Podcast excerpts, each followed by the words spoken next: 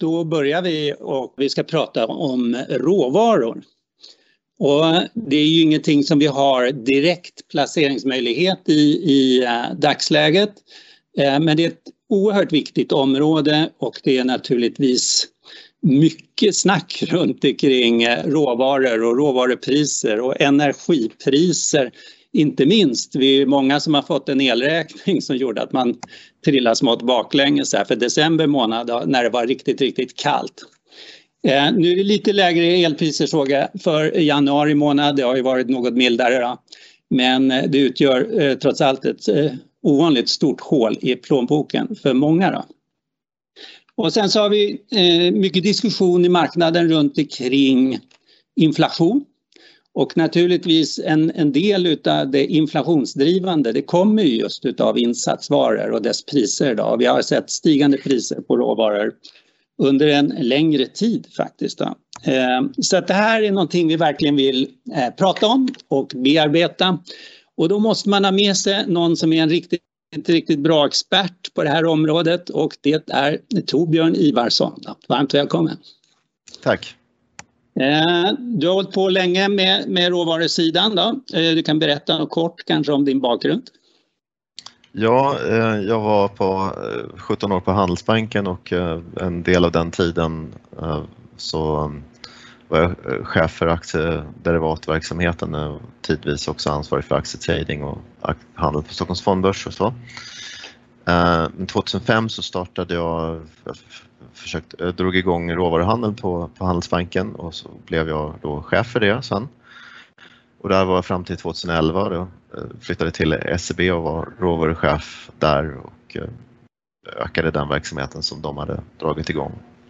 Så att, ja, det är min bakgrund. De senaste fem åren fram till och med juni uh, förra året så förvaltade jag Skandia Livs råvarumandat som jag har förstått var det största i, i Europa i alla fall då, själv och uh, under pandemin här och hemifrån. Uh, så att, mm, det är min bakgrund gedigen bakgrund. Mm, och eh, välbehövligt då, inom området då, som många av oss berörs av men kanske inte är såna experter på att handla med. Så att, eh, jättekul, det ska bli spännande. Vi ska kika för att få en bättre bild då utav vad som är drivkrafter i prisutvecklingen och hur utbud och efterfrågan ser ut på råvarumarknaden. Och så något naturligtvis eh, allra viktigast, vad kan vi förvänta oss eh, framöver? Ja. Eh, där eh, vill jag också då säga att det här är en livesändning eh, så att eh, det finns ju en möjlighet sen senare att, att komma med lite frågor men jag skulle helst se att ni lägger i chatten så ska vi försöka stämma av frågor eh, längs eh, poddens gång. Då. Jag heter Mikael Wickbom som pratar och eh, innan vi drar igång eh, riktigt på allvar så skulle jag vilja påminna naturligtvis om att investeringar i värdepapper kan gå eh, såväl upp som ner. Då. Det finns ingen garanti för historisk avkastning som skulle kunna visa någonting om framtida avkastning heller. Då. Och så är det som alltid förenat med en risk att investera i värdepapper. Och i värsta fall så skulle du kunna förlora hela det insatta kapitalet. Då. Nu kommer vi inte peka så mycket på rena placeringsmöjligheter i det här direkt själva. Då. Men eh, det är bra att ha med sig obeaktat. Då. Eh, jag tänkte vi skulle börja Torbjörn med kanske den eh, tyngsta råvaran, då, olja. Och som också är då energi. Där har vi då sett att vi har ett oljepris som är uppe på sju års högsta med över 90 dollar fatet och, och, det var ju länge sedan då. 2008 så var vi uppe på de här 150 dollars nivån då. men annars har vi faktiskt gått tillbaks ganska långt ner då. Eh, men med dagens priser runt 90 dollar fatet då tar ju mycket aktivitet fart. Eh, det är lönsamt och det är lönsamt för de flesta slag utav utvinning utav olja. Då. Eh, jag tänkte höra OPEC, det har vi ju inte hört så mycket av. Det, det har varit lite tyst upplever jag. Annars brukar ju de synas och höras ganska mycket. Då. Vad säger du? Ja, och de har ju sina möten ett par gånger per år eh, som där de bestämmer sig för någonting. Men den här gången har de ju lyckats hålla ihop ganska väl. Jag tycker, och, um, där, där, där, där, håller de väl tillbaka lite av, av produktionen um, ändå fortfarande som de skulle kunna komma ut med men, men med de här priserna så det här är väl de priser som jag tror att de är rätt nöjda med. Så, ehm, man kan se att efterfrågan efterfrågan på olja den, liksom, den fick ju ett, ett, ganska stort avbräck eh, när folk inte flög under pandemin. 10% av efterfrågan är flygbränsle och, och flyger folk inte så det är väldigt mycket olja som inte behövs. Då, då. Men när, när det här pandemin, liksom man har vant sig vid den, kanske inte gått över men man har vant sig vid den så har ändå flygandet och bilåkandet kommit tillbaka. Och ökningen i efterfrågan den var mer eller mindre linjär eh, från 2008 fram till, fram till pandemin. Eh, och vad som, vad som hände efter 2008 var att den där liksom efterfrågan den, den hittade samma linjära trend uppåt Eh, efter, efter den globala finanskrisen och, det kommer man säkert att göra den här gången också vilket betyder att, att efterfrågan liksom, kommer att hamna över 100 miljoner fat om dagen. Och då var frågan varifrån ska det där komma då? Så att, eh, men det, jag håller med, det var, ingen har pratat speciellt mycket om OPEC utan man har pratat om andra saker och det, det är ju an, helt andra saker på, i rubrikerna nu än, än, än OPEC. Som trots allt eh, berör naturligtvis olja. Ryssland är en stor producent och sen har vi inte minst gasen då från dem, deras håll sett som eh, mm. också ligger i blickfånget naturligtvis utav den oro som är med Ukraina politiska spelet. Eh, du nämnde det att, att efterfrågan den ligger ju nästan exakt nu för närvarande runt 100 eh, miljoner fat per dag då, och det är väl ungefär vad man producerar i, i dagsläget också. Då. Eh, men tror du att det kommer bli en ökad behov framöver eller är det så att vi, vi minskar lite på sikt då, med allt eh, mer elektrifiering? Då? Uh, ja, jag, den minskningen då, den, den ligger nog ganska långt in i framtiden tror jag. Um, man vill gärna tro att liksom, man ska gå över till elbilar men, men i, i, i världen, alltså, 2020 så var det bara 3% av alla nysålda bilar som var elbilar, resten var traditionella vanliga bilar om man säger så. Så att eh, om man tittar runt på gatorna i Sverige så då finns det rätt mycket elbilar men, men globalt gör det inte det. Uh, så jag tror att man underskattar efterfrågan på, på olja framöver. Att, uh, jag kan inte se annat än att, än att det som OPEC håller tillbaka, att det kommer att vara noll snart och, uh, och att man liksom, det kan bli riktiga prisuppgångar. För, för samtidigt finns ju inte heller någon riktig uppfattning om att man vill investera i oljeutvinning. Vi har ju väldigt många svenska finansiella institutioner som inte investerar i oljebolag längre och det betyder att de har svårare att få På grund av ESG-skäl? Mm. På grund av ESG-skäl, ja. Och, eh, och så där ser det nog ut i stora delar av Europa. Alldeles nyligen så flyttade ju, ja, Shell mer eller mindre tvingades flytta från Nederländerna. Uh, och de bytte till och med namn då, till bara Shell. Tog bort Royal Dutch. Så det, det, finns ju ointresse att investera i, i det där. Det betyder också att det kommer inte produceras Alltså den efterfrågeökning som, som, som naturligt sker den kan inte riktigt tillfredsställas helt lätt i den takten med det priset. Då. Och det ser man ju spår av i USA om man tittar på oljeproduktionen där att den har, den har inte riktigt eh, ökat som en respons på ett högt pris som det gjort tidigare. Det har varit mycket trögare att få upp produktionen där. Den ligger väl på 11,6 11, miljoner fat om dagen i senaste rapporten. Ja, ehm, OPEC då som är lite tyst, de ska väl ha möte ganska snart men vad jag förstått så finns förväntningarna inte på att de gör något speciellt under det mötet i alla fall här i februari. Då. Eh, men däremot så har det ju då varit eh, mycket snack runt omkring skifferproduktionen i den amerikanska marknaden då och, och där har man ju menat på att man har ökat det så mycket, det är ny bättre teknik, man har fått break-even priser. När jag hade sådana här poddar för flera år sedan då, så var vi nere på 35-40 dollar fatet på break-even priser på dem. Så att det är ju höglönsamt just nu då. och då trodde man att skifferproducenterna skulle bli eh, swing pricing aktörer, liksom, lätt att ställa av och på. Men eh, det där ser inte riktigt ut att ha kommit i spel på samma sätt heller då, som man har förväntat sig. Vad är det som sker på den sidan? Ja, jag, jag, jag, tror att eh, liksom väldigt många som har investerat i skifferproduktion och den här skifferboomen tidigare, de har bränt sig. För det har blivit för mycket utbuds... Det produceras för mycket och det har pressat ner priset, det var det som hände 2014. Och det har skrivits en del böcker också om, om de facto att det är nästan ingen som har tjänat pengar på de här skiffer eh, oljeborräventyren. Eh, och det, det gör väl att folk på investerarsidan kanske inte fullt det gör å ena sidan att folk inte är så villiga att liksom investera mer pengar i det igen. Uh, så det är en anledning tror jag varför uh, produktionen inte har ökat så mycket den här gången på det här höga priset. Uh, å andra sidan så, så finns det ändå lite tecken i Baker Hughes rig count att, att takten i antal aktiva borriggar förefaller öka den senaste tiden. Det är eftersläpning på det där såklart. Så det kommer lite successivt? Ja, jag tror att det kommer. Det, det, det är nog nästan helt, det kan man nog vara nästan helt säker på, liksom att ett högt pris botar ett högt pris genom att det attraherar produktion. Men det hjälper ju inte heller att de här bolagen har, att de liksom är liksom populära bland, eh, på kapitalmarknaden. Uh, och, och de tvingas ha höga direktavkastningar och aktieåterköp det betyder att de har lite pengar kvar för capex.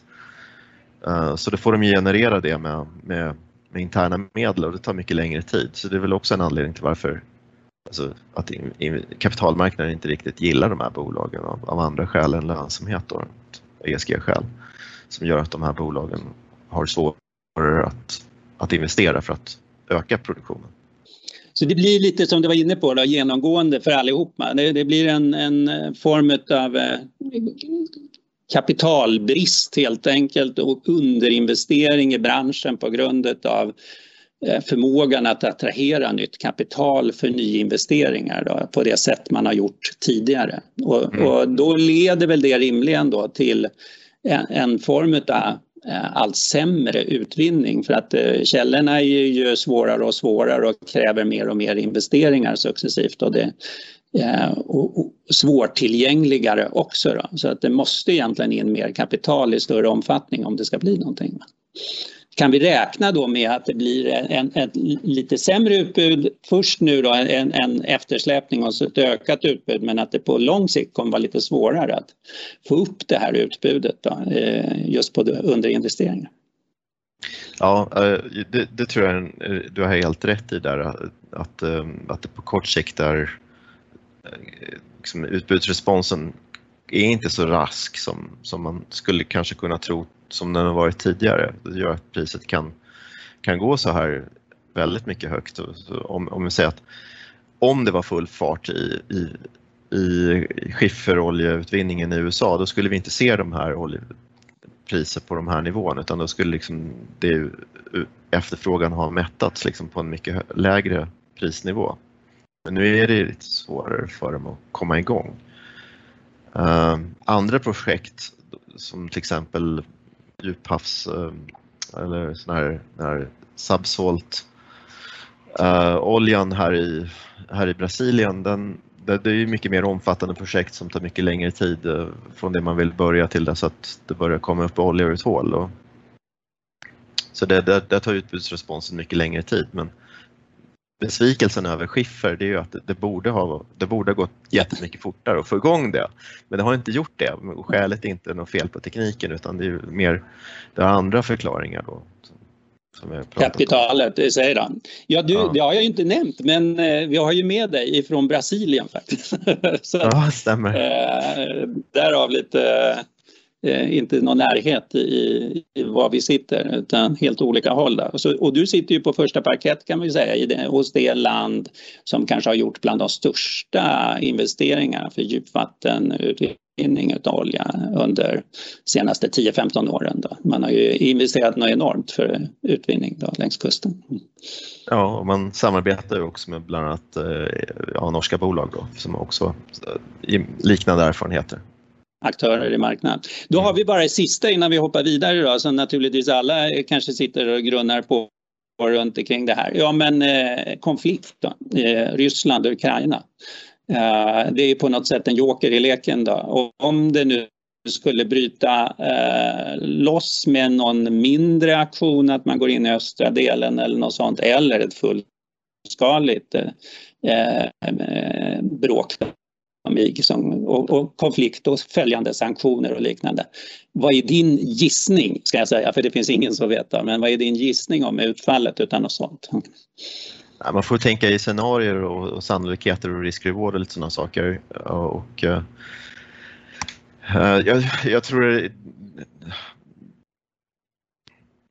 Ryssland är också stora och Ukraina stora exportörer av, av spannmål um, och, och, där kommer det mesta ut genom uh, Svarta havshamnarna. Så det, det, jag tror det är större påverkan på, på spannmålspriser i världen än, än kanske oljepriser. Uh, om, jag, nu hoppa, om jag får hoppa till spannmål. Ja, uh, så, absolut. Så exporterar Ryssland och, och Ukraina ungefär 60 miljoner ton vete då, per år och av en global världsmarknad på lite drygt 200 miljoner ton. Och importländerna för det här de ligger i Mellanöstern och Nordafrika eh, huvudsakligen. Det är de som, uh, som behöver, ja de säljer olja och sen så importerar de mat i princip för att deras egen produktion räcker inte av lätt tänkbara skäl inte till. Um, uh, och om vi jämför med slutet av februari 2014 när, när den här invasionen började från rysk sida eh, så, så, fick det ändå vetepriserna eh, från typ 23 februari till 27 februari när de här små gröna männen började dyka upp så fick det vetepriset att stiga eh, med ungefär 30 procent på följande månader. Det skedde inte alls med en gång. Så som, så som saker och ting sällan sker i marknaden att det tar tid att tolka informationen och sen fundera på vad som är rätt pris för det där och så, så sker en gradvis förändring av priserna uppåt i det där fallet. Och då påverkas inte exporten någonting utan exporten den fortlöpte ju då hela tiden. Eh, Krim var ingen stor producent av spannmål eller av någonting egentligen utan och exporten flöt på då. Men det var en, i pressen fanns ju ändå en oro för en sinnebild av att liksom krig skapar höga matpriser och svält. Så. Ja. Eh, och den, den liksom forskning som finns kring de där sambanden att jo, om du har ett, ett land som befinner sig i inbördeskrig eller i krig med någon annan, då, slås, då, då påverkas logistiken i det landet och det kan bli svårt att få fram mat så, från världsmarknaden om vi säger. Och, och det orsakar då svält och höga priser och så i det landet. Men i andra länder så är det närmast så att det blir en riskaversionen ökar vilket betyder att man tenderar att spara mer pengar. Så att det får snarast en, en lägre konsumtion av, av, av mat då. Om vi tar kanske inte svenska generellt sett men, men i andra länder i världen där folk inte har så höga inkomster där kanske man sparar för matkonsumtionen. Så att, så att effekten på världsmarknadspriset behöver inte alls bli en prisuppgång utan det kan faktiskt bli en prisnedgång därför att efterfrågan minskar på grund av att riskaversionen ökar. Så att det behöver inte alls vara entydigt det där enligt, enligt den forskning som finns kring hur krig påverkar livsmedelspriser. Nej. Eh, och sam, samma sak kan det bli med olja då, att givet att det bara är en riskaversion som ökar och att det faktiskt inte påverkar eh, det kommersiella flödet av av olja då så, eh, så skulle det faktiskt kunna bli en prisnedgång på lite sikt. Då. Inte den initiala responsen såklart med en ryggmärgsreflex då att priserna ska upp men på lite längre sikt. Jag tänker mer att det kan bli en brist då, eh, på lite gas och annat och att man är tvungen att försörja varandra som man har sagt inom EU och så vidare. Att det, det, generellt sett kanske blir mer knapert med eh, energi eh, och där det redan är relativt höga energipriser. Mm. Skulle kunna bli så. Som tur är så går vi mot en varmare årstid. Så att... ja. ja. Härligt. Om vi då tar lite alternativ, eh, eh solkraft, vindkraft eh, och den, den sidan. hur mycket kan det här påverka prisbildningen utav olja som energi? Mm. Ja, de är ju för elproduktion och då är det snarast kol då som den skulle påverka förutom i ja, Sverige, det blir ju olja. olja. Ja precis, det finns ju lite oljekraftverk men, men absolut, kol är ju den stora energiproduktionen där. Uh, väldigt lite tror jag och det kommer att ta tid innan det där får någon meningsfull uh, påverkan på, på det hela tror jag. Ja. Uh, mm. Tror, eh, snarare är det precis som med olja som vi pratade om tidigare att, att eh, det, det finns en, en, bild, särskilt i Sverige då, att, att konsumtionen helt plötsligt ska vika av och, och, och bli, ökningstakten inte ska följa tidigare um, mönster av närmast linjär ökningstakt så har var det inte så länge sedan, det var väl i oktober, det var COP26 uh, eh, och man bestämde sig allihopa för att man skulle minska konsumtionen av kol. Men den har ju faktiskt ökat.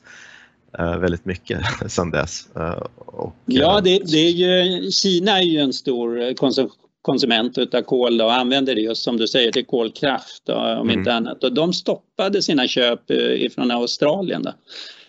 Ja. tidigare och gjorde en ganska stor grej av det där. Det var ju en politisk aspekt då, man ville trycka till Australien lite grann. Då. Men, men vad har hänt efter det? Ja, de har ju kommit igång igen och köpt i tysthet och återgått till att köpa kol då från Australien. Um, så det där fick ju lite, det var i september som det där liksom blev krisläge och det var samtidigt ungefär som Evergrande, det kom rapporter om att Evergrande fanns och att uh, de hade problem. Uh, och jag minns att jag fick någon fråga då från någon i, i Sverige så här, är det därför som uh, järnmalmspriset har fallit så kraftigt? För det, det föll kraftigt i den vevan där. Uh, är det för att det är problem i kinesisk eh, byggkonjunktur? Men då kunde man se det att, uh, att de hade ett problem med elproduktion. Um, elpriserna var väldigt höga, de slog väl in pristak, prisreglering. Um, och det kom, det, energi, de hade en energibrist helt enkelt. Uh, man kunde också se att uh, det finns börshandlat finns det i Kina finns armeringsjärn och det priset var ju upp ungefär lika mycket som järnmalmspriset var ner från början av, av, av 2021. Då. Så att det var ju uppenbarligen inte något problem med byggkonjunkturen. Byggen, nej. nej, utan det var någonting annat då och, och, och den slutsats man kan, den, liksom den sanning jag kom fram till att nej men det måste vara så att den här politiska viljan att inte importera eh, kol från Australien hade liksom vållat problem med att de inte kunde producera, eh, köra sina masugnar helt enkelt och ehm, eh, därmed så minskade efterfrågan på järnmalm. Eh, så det är liksom självförvållat problem lite grann. Ehm, och sen har de ju då tagit sig ur det där uppenbarligen och, och, och istället har Indonesien sagt att nej men vi i januari att vi ska inte exportera järnmalm. Indonesien är stor producent av, av av nickel då också. De har ju då flera gånger de senaste 20 åren haft exportstopp på nickel vilket har skapat en liksom, syntetisk bristsituation på nickel i världen. Ehm, och det var väl första gången jag hörde att man använt det för kol. Indonesien är världens största exportör av kol och till framförallt Kina, Indien, och Japan och Sydkorea och de behövde ha det där kolet själva för sin egen energiproduktion. Jag har inte hört om de kommer tillbaka, lämnat det exportstoppet. Men, men det var ju, först var det Kina som hade problem med kol och sen var det Indien som hade problem med kol och sen eh, Indonesien då. Så att det, är liksom, det är en brist på kol eh, på grund av efterfrågan helt klart i världen, vilket ju inte var vad man trodde då man läste alla ut, uttalanden från COP26. Nej, och det är klart att liksom, eh, omställning av eh, den här, det tar tid. Det är inte så att man bygger eh, nya anläggningar om det nu är kärnkraft eller vad man nu väljer för väg. Då. Så det tar ju lång tid att få upp ny kapacitet av olika slag. Då. Och likadant med North Stream med gasledningar. Det är ju ett projekt som har hållit på en väldig massa år då, att lägga ner den där gasledningen.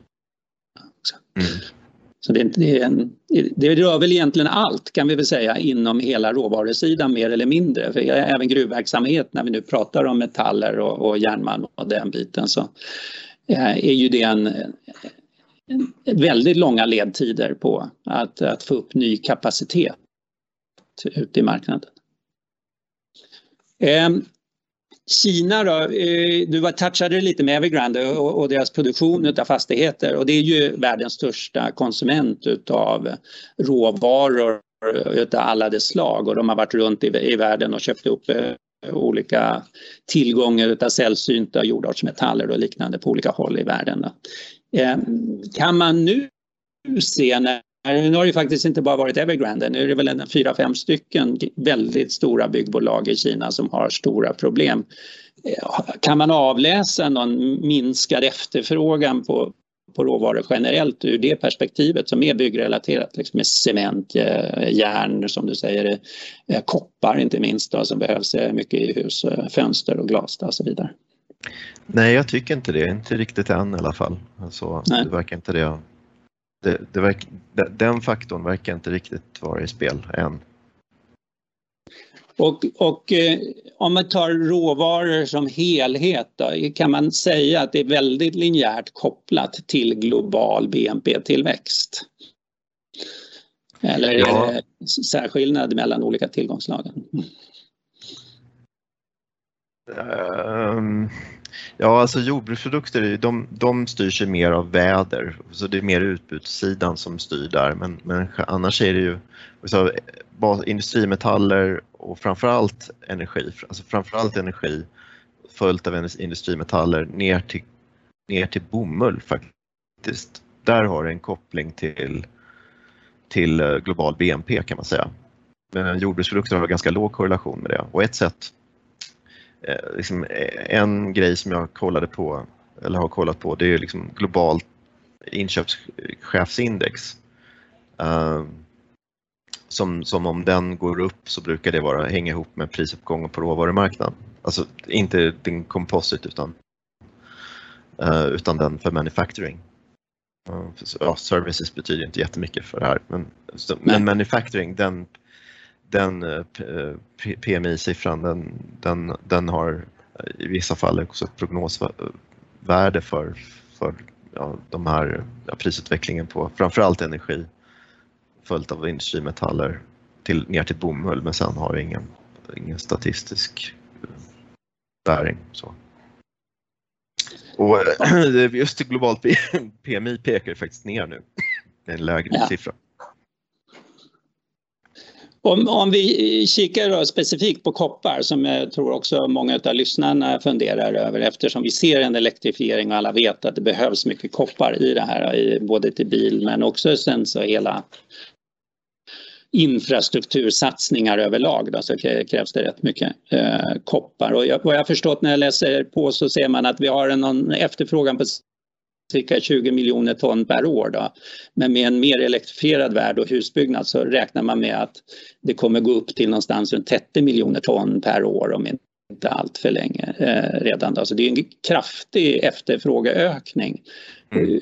Och, um, vi har pratat lite tidigare men det, det, verkar svårt att möta den här efterfrågeökningen, eller vad säger du? Ja, ja det, det får jag hålla med om. Var ska det där komma ifrån? Chile då? Uh, ja, det är ju världens största producent väl, de och Peru ligger väldigt stora. Ja. Mm. Så att, uh, ja då ska de steppa upp där, men de har ju en ny president som inte vet så mycket om. Men, uh, tidigare har man inte riktigt gett Codelco möjlighet att genomföra capex i den på den nivå som, som, som kanske vore önskvärt. Och, och det låter inte riktigt som, när man har läst hans uttalanden kommer inte ihåg vad han heter på rak arm, slarvigt av mig, men uh, att, att det liksom skulle öka på det där i någon väsentlig grad. Så det verkar I alla fall kraftigt vänsterinriktad ny politiker. Mm. Ja, men han verkar ha gått åt höger så att så får vi väl se så, vad det är för något. Uh, nej, ja. Um, Nej, jag vet inte. Var ska det komma ifrån? Är det inte risk med, med den typen av politik då? Att man liksom, om man nu har världens största reserver utav det här, att man gärna man, man vill bara få ut mest möjligt utav det som är då, för stunden. Det är inte lika kul att, stoppa in nya pengar. Då. Samma sak som vi pratade om förut i capex. Då. Vad, vad är man beredd att satsa i? Ja, det, det var en intressant fråga för att som svar på det kan man säga att ja, men Kop, eh, Chile har ju faktiskt en sån här kopparfond på samma sätt som Norge har en oljefond. Ja. Uh, vilket uh, uh, ja, det betyder att man skulle då vilja bryta så mycket som möjligt och, så fort som möjligt och sen stoppa in det i den här fonden och sen så småningom liksom leva under lång tid på pengarna i den här fonden. Eh, det verkar inte riktigt ske så i Chile ändå, även om, även, även om det är en tanke liksom så, för att de har så stor andel av, av, av världens eh, kopparproduktion.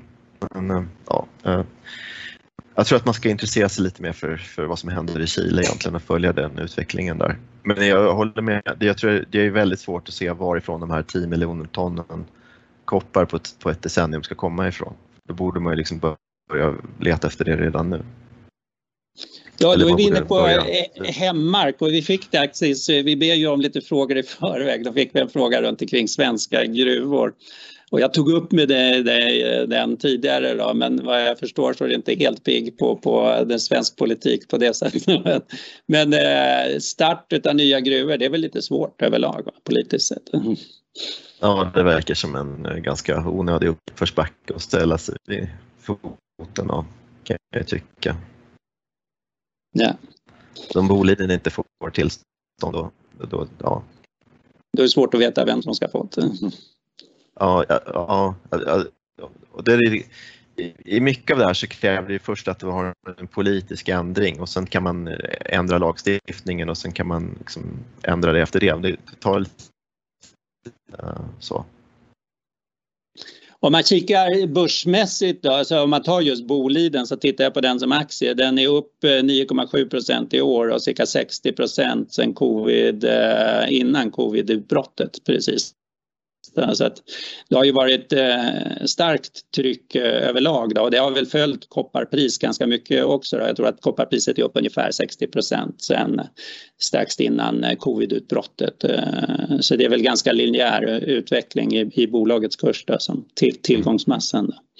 Om du blickar lite framåt på, på den biten som våra lyssnare är naturligtvis är nyfikna på. Då. Det, det låter ju som att du också har en uppfattning om att det kommer vara en relativt knapp resurs. Då. Mm.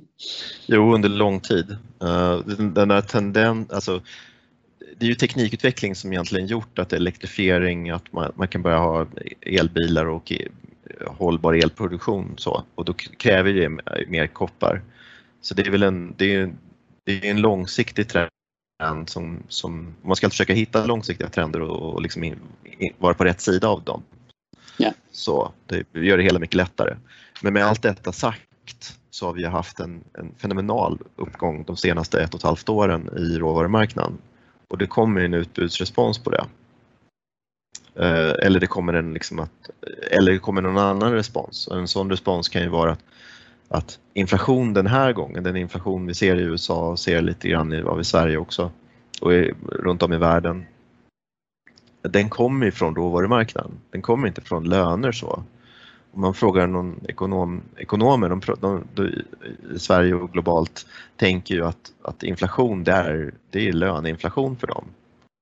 Det är det, det största fokus by far. Ja, för, det, för det har varit så, som läs, det var länge sedan som inflation kom från, från råvaror för det är en sån liten del av vad vi konsumerar ändå, det är så väldigt mycket tjänster. Men den här gången så verkar inflationen komma från eh, råvarumarknaden och det ser man inte minst på producentprisindex att de är väldigt mycket högre än konsumentprisindex och det återspeglar ju eh, eh, det. Och, det. Och det är klart liksom att om oljepriset går från typ 20 dollar till, till, till 90 dollar att, att det, det blir någonstans inflation.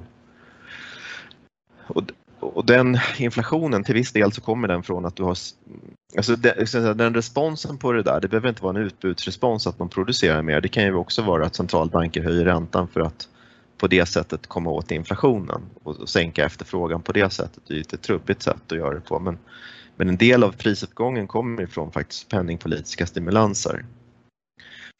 Och det andra det är de här coronacheckarna som, som man delar ut, att om du liksom ger 500 dollar till någon som är rik, då kommer de att spara de där 500 dollarna på banken eller köpa aktier för dem eller någonting. Men om du ger den till, till en fattig person, då kommer de att konsumera nästan 100% av det, nästan helt säkert. Och det var vad man ville också. Man ville ju att de skulle konsumera det.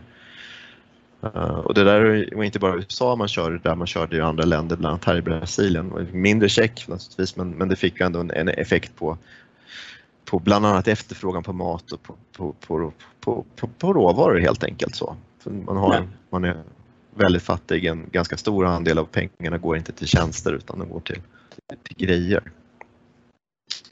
Så det där blev, de där coronacheckarna blev då procykliska för de kom ju ut ganska sent i den här vevan som det alltid är så det drev ju på prisuppgången. Elda på alltihopa. Ja. ja. Men nu är checkarna borta. Så ja, att, eh, nu, är den boosten borta. Precis, så nu är det tillbaka till verkligheten igen och, och, och då är priserna ändå ganska höga. Så jag tror att efterfrågan kommer kom, kom inte öka liksom i samma takt som den har gjort och du får en utbudsrespons, du får räntehöjningar för att på det sättet tvåla till den här inflationen. När du säger utbudsrespons så menar du att det blir lite större utbud helt enkelt? Mm. Ja, och det, det kunde man se. Vi tar Sverige då, så rapspriset har gått upp fenomenalt mycket. Det är som en spik liksom på chartet. Eh, och då har svenska lantbrukare sått 11% mer areal i höstas av, av höstraps. Så det är, en, det är en 11 mer areal. Det är en utbudsrespons. Vi har sett i, I förra veckan kom det en rapport från, Amerikans, från eh, Brasiliens jordbruksdepartement eh, om att importen av, av gödsel till Brasilien Eh, hade ökat med över 20 procent. Det är rekordhöga 41 miljoner ton. Och det är att det är att lantbrukarna förbereder sig för att odla majs till exempel här. För att majspriset, spannmålspriset är väldigt högt. Så det, det, det kom en ordentlig utbudsrespons på det här som inte kom förra året. Man kan titta på odlad areal i USA till exempel, faktiskt minskade förra året. Det är konstigt för priserna var ju upp kraftigt. Eh, men den kanske kommer i år. Så, och de, den, den, resultatet på den surveyn den, den kommer snart vad, vad amerikanska lantbrukare har tänkt att odla. Då. Ja. Så det ska bli intressant att se, men jag tror att natur, det naturliga är att det kommer en utbudsrespons och den kommer kanske att vara kraftigare än folk har tänkt sig. Och då får vi en, en rekyl på det här som på intet sätt förtar en 10-årig, 20-årig trend i efterfrågan på koppar. Men, eh, men på kort sikt så har vi, vi haft ett och ett halvt år av boostad prisuppgång och det kommer en respons på det. Lite, lite mer, din, ditt specialområde utav råvarusidan är ju just spannmål också. Då. Eh, och, och, det där är ju klart intressant. Då, då har du ju egentligen samma effekt där i, i Brasilien att du, du har kanske en viss underinvestering. Du säger att man köper 30% mer eh, Eh, eh vad heter det, gödsel eh, för, och det får man ju effekt först året efter på. Då. Så det är en eftersläpning där precis som på, vi diskuterade lite på oljesidan då, med underinvesteringar innan man ser eh, den ökade utbudet. Då. Och än mm. mer på metaller och den sidan, där tar det ju många år innan det får ny Precis. Så det är långa eftersläpningar då när man pratar spannmål så är ju väder väldigt viktigt. Då. Hur ser det ut på den fronten? Vad är, vad är effekterna här? Ja, eh, där kan man, man kan nästan säga pinpointa var prisuppgången på spannmål började, när den började och det var när, i princip när Australiens meteorologiska byrå skickade ut en, en alert, som de kallar det för, att det ska bli La Nina. Eh, och det har vi just nu, men den som började i augusti Eh, 2020 eh, den, den, tog, den började sen i oktober, november sen pågick den några månader och sen tog den slut. Den var väldigt svag. Eh, mycket svagare än den var 2010, 2011 eller 2007, 2008. Eller 1973 om vi går tillbaka så långt som, som skapade liksom den boomen då på 70-talet. Väldigt, väldigt svag. Men men den, den, den ökade ändå liksom andel av arealen i USA som var drabbad av torka och det publiceras veckovis i US Drought Monitor så man kan följa det där. Och i Brasilien och det, och det var kanske lite torrare. På, på norra halvklotet spelar inte så stor roll men på södra halvklotet så spelar det lite större roll. Den var ganska svag men den, den liksom ändå kickstartade tillsammans med de här coronacheckarna och det här så liksom det blev en bra miljö för prisuppgång på spannmål och, och mat generellt. Sen gick den över uh, ungefär vid den här tiden förra året, i februari förra året och, och den kom tillbaka igen. La Nina kom tillbaka uh, uh, i no november, december någonstans och då hade inte riktigt, framförallt i USA hade inte riktigt återhämtat sig. Inte heller Brasilien hade ju, eh, där fick konsekvens på vattenkraft här, att den, den funkar inte så, det hade väldigt höga elpriser i, i augusti, september och fick importera gas som inte då gick, till, som gick från USA till hit, som inte gick till Europa vilket bidrog till problemen i Europa med gas. Men för att återgå till, till, till torkan här och så, så hade det liksom inte riktigt återställt fuktbalansen i marken och framförallt inte i USA. Där det fortfarande är över 30 procent, ja 36 procent av USAs yta som är från allvarlig torka till, till det mest extrema. Uh, uh, uh, nu. Eh, och, och de konsekvenserna det får det, USDA, amerikanska jordbruksdepartementet, publicerar eh, månad, eller veckorapporter på crop condition under den tiden som det är växtsäsong, så från april fram till och med slutet av november. Och I sådana informationssystem som Bloomberg och Reuters och så, där, så då ligger de rapporterna och slafsar i sig det datat och så får man det som man betalar för där. Men vissa delstater i USA publicerar det har lokala USDA-kontor som publicerar crop condition för, den var, eh, produkt, för sin delstat och, och, och, eh, det är relevant att göra det, det är för övervintrande höstvete till exempel. Och från Kansas så ser det riktigt dåligt ut. Det är bara 20 procent av höstvetet i rapport från den 23 januari som är i gott god kondition eller väldigt god kondition och det mesta är dålig kondition och väldigt dålig kondition. Okay. Det, det, ser riktigt, riktigt, riktigt dåligt ut och så, de där rapporterna som de publicerar lite grann på sin egen hemsida, de är det bara nördar som läser som jag, så jag tror inte att den informationen riktigt har, har slagit igenom i, marknaden generellt. Att det, det faktiskt ser riktigt, riktigt risigt ut för amerikanskt höstvete. Men det förtar inte liksom, eh, sådden av, av majs då som en respons på, på de höga priserna vilket sker sen i, i framåt slutet av april, maj. Uh, och det är för det också som, som liksom man köper gödsel så. Så att jag tror att, att om man tittar på de här La Nina-prognosen så tar det i princip, i princip över nu och sen så blir det i princip normalt väder framöver och normal nederbörd så att man kommer att kunna så den här majsen i USA som är världens största producent av majs uh, med nästan 400 miljoner ton under förmodligen väldigt god, goda klimatförhållanden och få en väldigt bra skörd av det, tror jag. Och Kina är den uh, största konsumenten, va? Är det inte så? Ja, det är det ju. Så. Och de importerar från Ukraina bland annat. Ja, Okej. Okay. Så även där kan vi se lite effekter. Du, mm. det, tiden eh, rusar iväg. Vi har vandrat igenom det mesta av tillgångslag på råvarusidan. Eh, jag tänkte vi bara skulle summera ihop det eh, något. Då. Det vi kan konstatera då, det är väl att, att det på något sätt ser ut att komma en, det du kallar en utbudsrespons lite grann på den högre prisbild vi har fått generellt på råvaror. Ja. Sedan covid eh, i princip då, så har det ju varit kraftig prisuppgång på det mesta. Ja, och av flera skäl. Ja, och lite olika drivkrafter därför. Ja. Men, men det, det, är ganska likartad bild upplever jag eh, du ger utav, utav de flesta tillgångarna. Mm.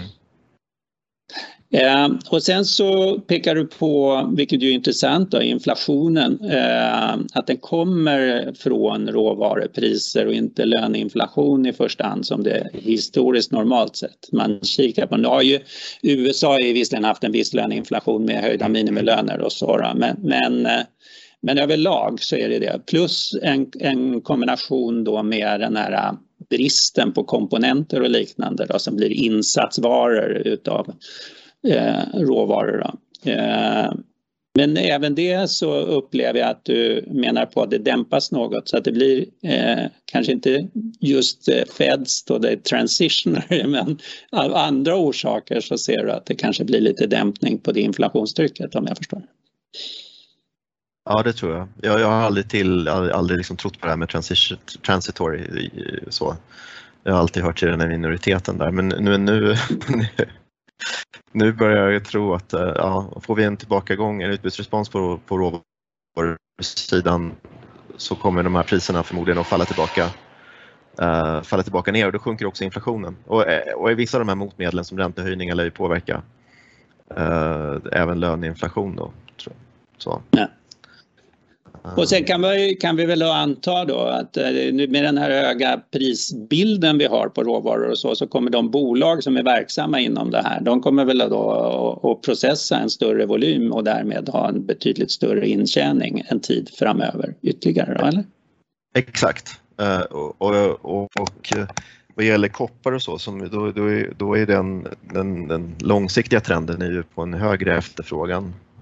Så att det, det där kan, det vara kanske... till och med en supercykel nästan. Ja, ja, ja om en del andra av de här sakerna som gör, rör spannmålsproduktion till exempel, ökad ekologisk odling för att man vill eh, motivera stöd med miljötjänster och så. Det är också någonting som är en långsiktig faktor. Så jag tror att om det kommer en prisnedgång så ska man nog snarare betrakta det som ett köptillfälle. Sen är de, många av de här råvarubolagen är ju väldigt, väldigt billiga om man tittar på P-tal. Och sen om vi då kikar på eh, lite mötandet av inflation med högre räntor eh, så är inte det superpositivt för tillväxt. Alltså generellt sett så skulle det dämpa eh, på lite sikt då, efterfrågan också något då, mest sannolikt. Ja, det har en väldigt hög chans. Eh, ja, efterfrågan ja, men framförallt högre räntor har ju en påverkan, inte så mycket på råvarubolag med redan väldigt låga P-tal men eh, kanske de som har väldigt, väldigt höga P-tal få en ja, dels det, men så tänker jag på konsumtionsutrymmet också. Då. Det ja, kanske blir tajtare ja. helt enkelt så att man, inte, ju, man minskar lite, lite grann. Definitivt i den mer skuldsatta delen av världen men, men den, den råvarukonsumerande delen av världen är inte fullt så skuldsatt. Nej. På privatekonomisk nivå. Liksom. Tusen tack Torbjörn, superintressant. Jag kikar här på um, listan om frågor och vi har faktiskt bara egentligen fått en fråga om eh, oljepriset och, blicken på det, men det tycker jag vi har besvarat. Så att jag säger stort tack till dig och eh, till alla er som har lyssnat och så återkommer vi med en ny podd eh, i nästa månad. Tack från oss.